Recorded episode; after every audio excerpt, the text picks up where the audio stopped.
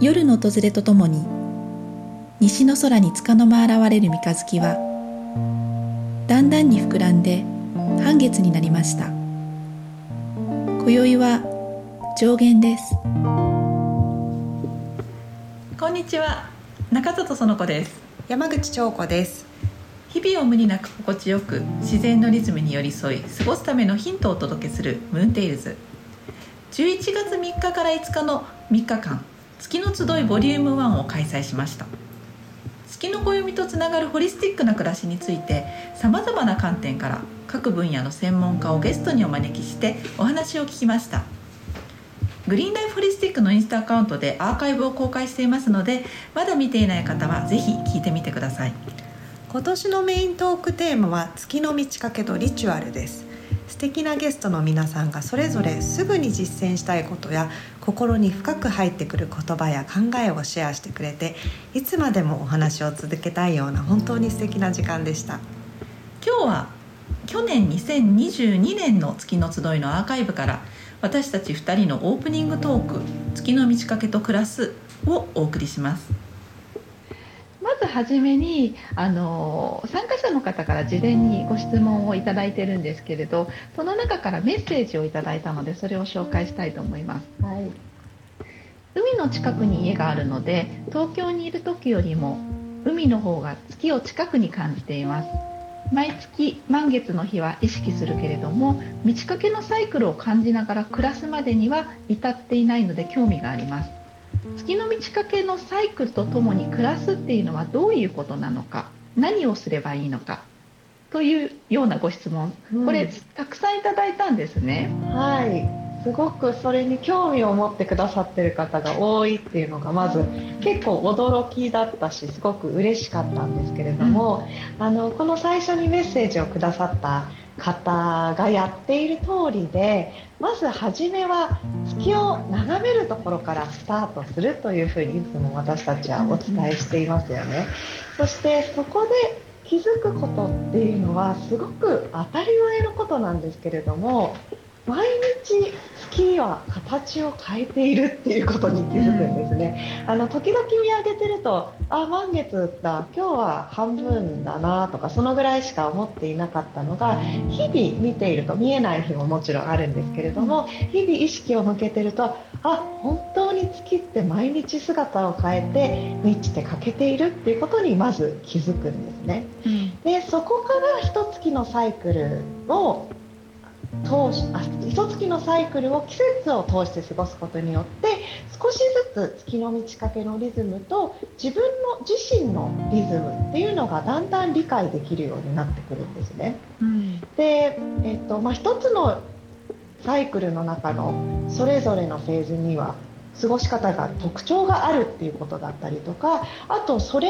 によって自分の体調とか気持ちの変化、あと影響、月の変化なのかな、ちょっとわからないけど、なんとなくそういうものがあるかもしれないっていうふうに感じ始めるっていうのがあると思います。うん、で、実際に自分で体感することによって、まあ、月は見上げるものっていうことではなくて、そのリズムに合わせて自分が過ごすようになる、その月っていうのは自分の一つのガイドラインになってくるのかなというふうに私たちは思っていることです。うんうん、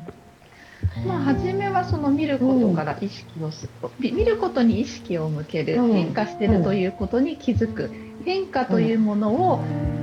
体感する、で、うん、次第に自分がその変化というものと一体になっていくっていうような感覚が生まれていくっていう感じのことですよね。そうなんですよね。うん、で、そうなってくると、なんか新月や満月に何かした方がいいのかなとか、こういうことするといいよみたいなことが結構聞こえてくるようになりますよね。例えばよく聞くことだったら、新月に願い事を書き出しましょうとか、満月にはクリスタルをこう月光浴させて浄化させましょうとか、お財布を振るとか、いろいろ聞いたことがある か, かもしれないし、あの今聞いてくださってる方で実際やってるよっていう方もいるかもしれないんですけれども、あのそれをやってることやることには全く問題はありません。私たちも新月や満月に何かこう特別なリチュアルを行うっていうことはあるんですけれども、ただ新月満月のリチュアルはただやるっていうことに一生懸命になるのではなくて、なぜその時期に、なぜその時に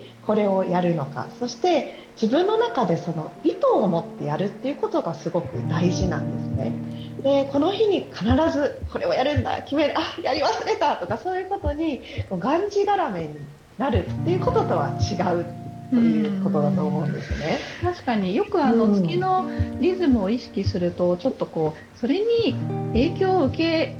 過ぎちゃったら嫌だなとか、こう振り回されちゃうのが怖いから、なんとなくそこはあんまりこう意識するのどうなんだろうっていうふうに、こう月のリズムを取り入れる前の方でおっしゃる方いるんですけれども、それってあのなんか例えば今日はこの日だからこれをしなければいけないみたいな、いくつかのものをこうたくさんいっかげつの中で自分でこう決めすぎて、でそれをやることに一生懸命になりすぎちゃっていて、うん、本来のその月のリズムっていうものが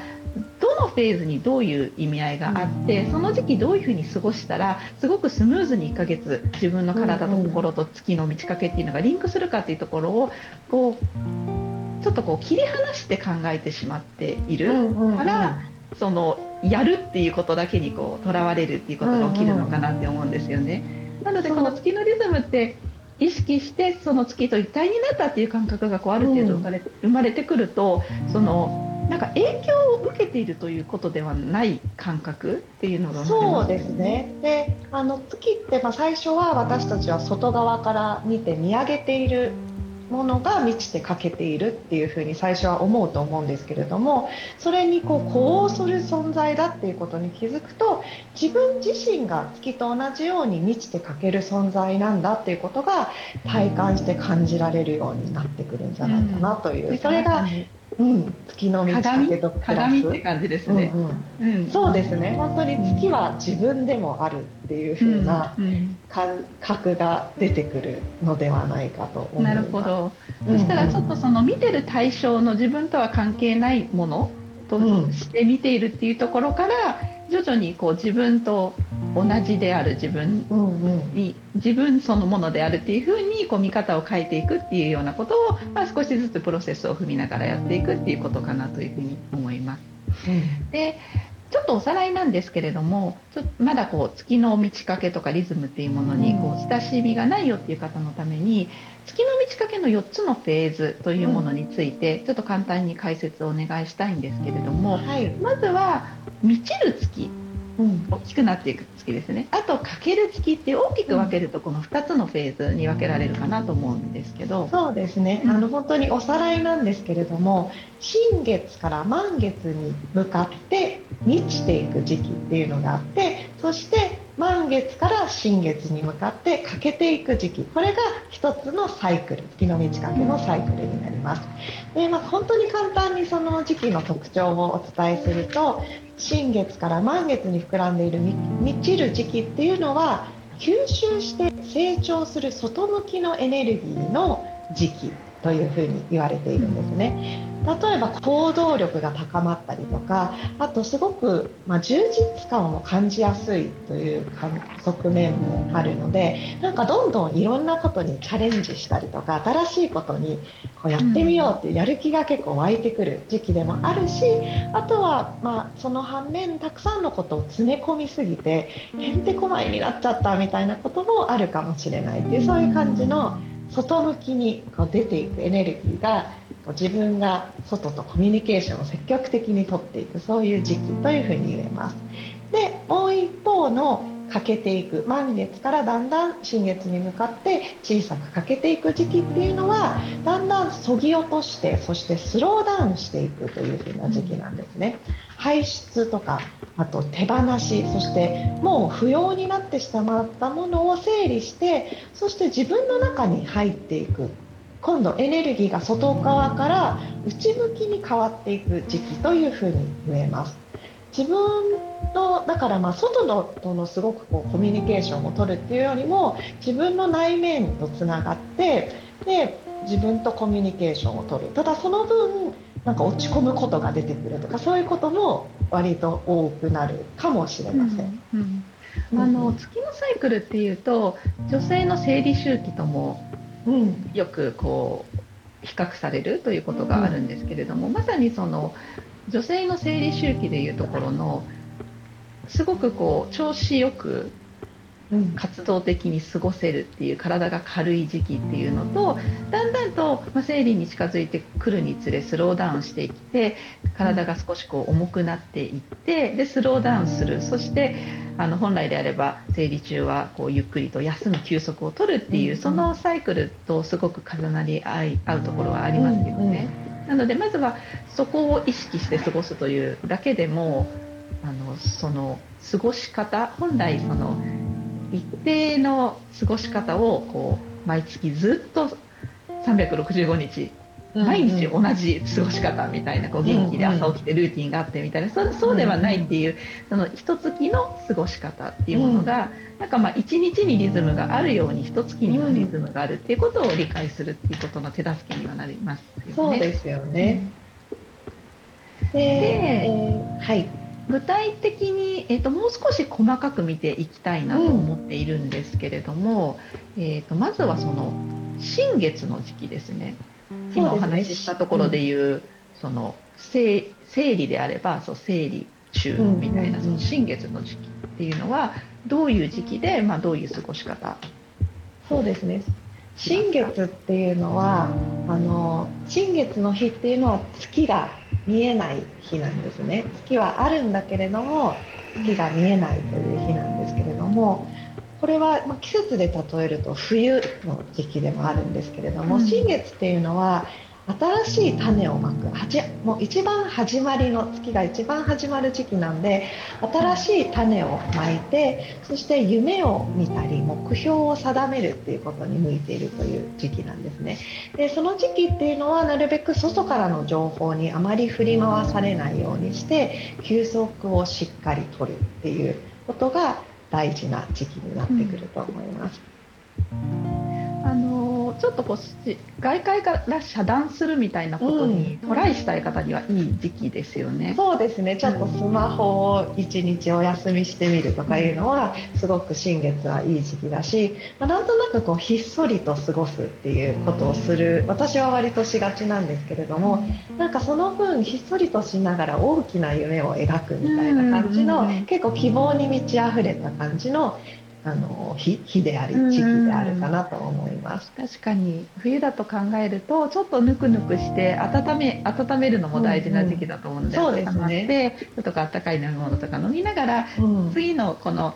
新月から始まる一月どういうことをやってみようかなっていうものを考えるっていうような感じのタイミングでありますよね、うんうん、はい。そしたら次はそこからこう上限の時期という月がこう満ちていく、うん、上限のそうですね、上限の月っていうのは新月と満月のちょうど間の半分のところの、まあ、半月の 日, 日というか半月の状態が上限の月と言われてるんですけど、まあ、その前後の上限の時期というのはとにかく行動をして動かすっていう時期だと私は思うんですね。で頭がすごく冴えて、どんどんこういろいろなことにチャレンジしやすくなるしたくさんのことを結構スピーディーにこなせる時期だと思うので、仕事はすごく向いていると思うし、あの何か新しいことを始めるとかチャレンジするっていう時にすごくこの時期ってやる気が湧いてるし、体もなんかとっても軽やかで動きやすいっていう感じの時期なんですね。季節でいうと本当に春の芽吹きの時期というイメージです、うん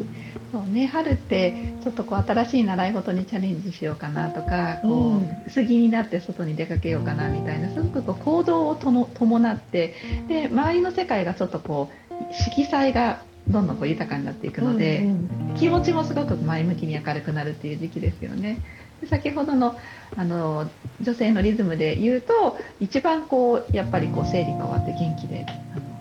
動けるとかいう感じの体が軽い時期にも重なるので、その時期あの思い返してみて、これちょっとお話聞いていただいている方は、私の調子のいい時期ってこの時期だなっていうのがこう毎月振り返ってみるとあると思うんですよね。例えばあの体重が少し減ってむくみが取れやすい安くなってる時期だったりとか、その単純にこう気持ちが前向きになりやすい時期みたいなのって、もう人それぞれその周期が違うと思うんですけれど、そこにちょっとこう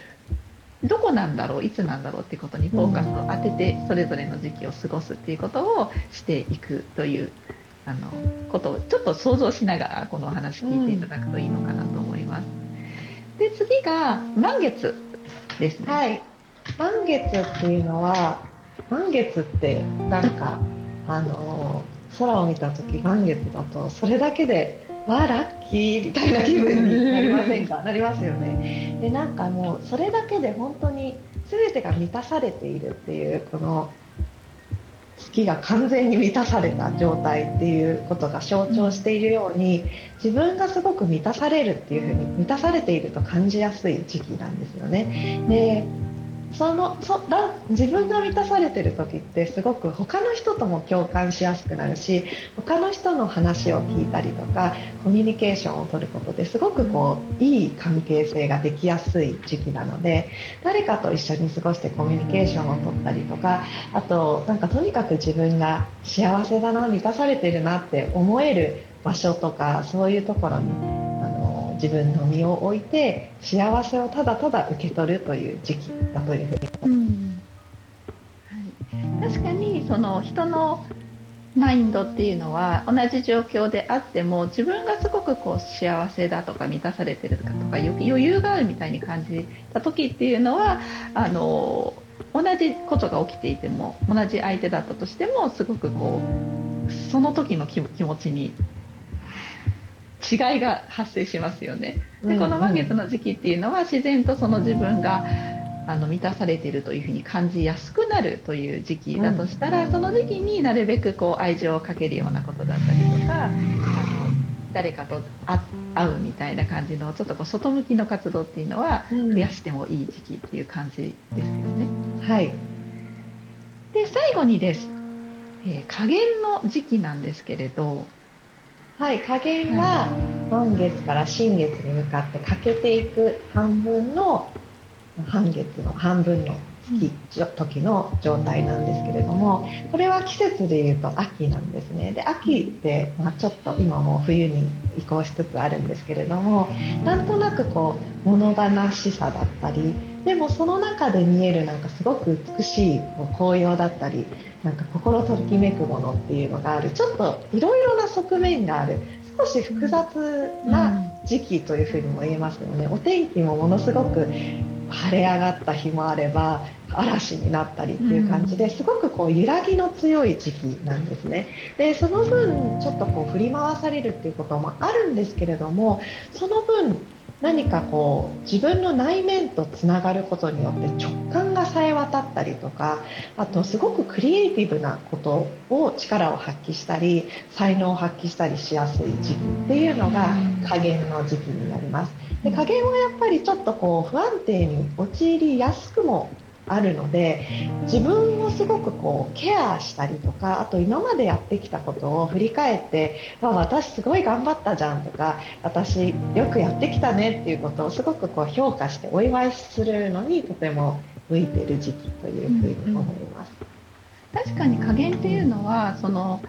女性のバイオリズムの中でもちょっと難しいというか、あの変化がある時期ですよね。うん、はい、気持ちのアップダウンが起きやすかったりとか、うん、なんとなくこう落ち着かないみたいな感じのこと、プラスその内向きになっていくことによるなんかちょっとこうグッと引っ張られる引力みたいなものも発生しやすいっていうような感じの感覚があると思います。うんうん、割とこう生理前だったりとか ピーエムエス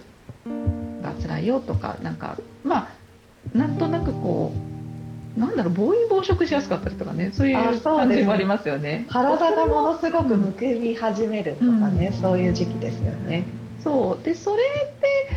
本来であればそのなんかマイナスの時期っていう風にこう、うんうん、今までこの月の満ち欠けを意識する暮らしを始める前はとってもあの自分のことがをちょっと嫌になっちゃうっていう時期だったりもしたんですね。うん、こう思わぬことを発言してしまったりとか、こう見た目的にもなんとなくこう体の感じがなんか太ったような気がするとか、すごくこうマイナス面に目が向いてたんですけれど、ちょっとまたそれとは違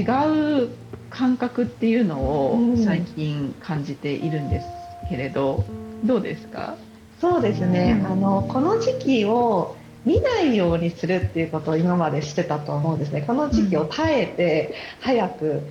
なんかまた春が来てくれないかなみたいなやり過ごそうみたいな思っていて、もうなんかやだなやだなって思ってたけれども、なんかこの時期にも何か魅力があるんじゃないかなっていうふうに感じたり、あとなんかそうですね、やっぱり秋の季節って思うと本当に春にはない魅力っていうのがあるんですよね。でそれがちょっとやっぱり性質が違うっていうことに気づいて、その仕事に最初言った上限の時期にバンバン仕事をこなすとかそういうことをやろうとするともうあの集中力が続かなかったりとか散らかっちゃったりしますよね。そうなんか全然 こ, こなせなくて他のことにチラチラなんか意識が向いてしまったりっていうことをするんですけど、別のことをじゃあやってみようっていう風になったらひたすらなんか手を動かしながら何かを作るみたいなことってこの時期ものすごく没頭してなんだか楽しめたりとか、あと本当に何か頭のこう頭をどこかに置いてって感覚とか体で味わう、踊るとかこの芸術的なことに触れるとかそういうことにこう没頭するっていうことにすごく向いている時期だなっていうふうに思ったらすごくいいなと思って、でさらにそのちょっと不調でやだなって思った時にはもう投げ出して休もうっていうふうに決めたんですね、うん、そしたらあってちょっと休んでパッてまた戻ってくるとあ結構また元気に戻ってきたっていう感じで、そんなに自分をこう追い詰めなくていいんだなっていうふうに過ごし方を変えることで、うん、この時期がまた味違う味わいいい時期だなって思えるようになってきたというのがあります、うん、確かにその過ごし方を各フェーズでこうもちろんその一気に急にその次のフェーズに行くというわけではなくてグラデーションのように変わっていくので、なんとなくその気配がしたなっていうこう自分に耳を澄ますということをしながら気配を感じたなってなったらそっちにこうちょっとこう意識した過ごし方だったりとかにシフトしていくっていうことをするっていうのと、今言ってたその切り替えをするっていうこともすごく大事なことだなって思います。やっぱりこう切り替えをするためのツールだったり切り替えをするための自分のやることやる、うんうん、やっていることっていうものをいくつか知っているだけでもすごくこうスムーズにその移行が行われるっていうこともありますね、うんうん、ここまでが前半になります。次回は実際に月の満ち欠けを意識して過ごすとどんなことが起き始めるのか、後半へと入っていきます。来年のホリスティックジャーニーのお申し込みがじゅうにがつじゅうさんにち下月の新月からいよいよ始まります。プログラムの詳細はこれからお伝えしていきます。次回のムーンテイルズは満月に月の満ち欠けと共に暮らすとは後半です。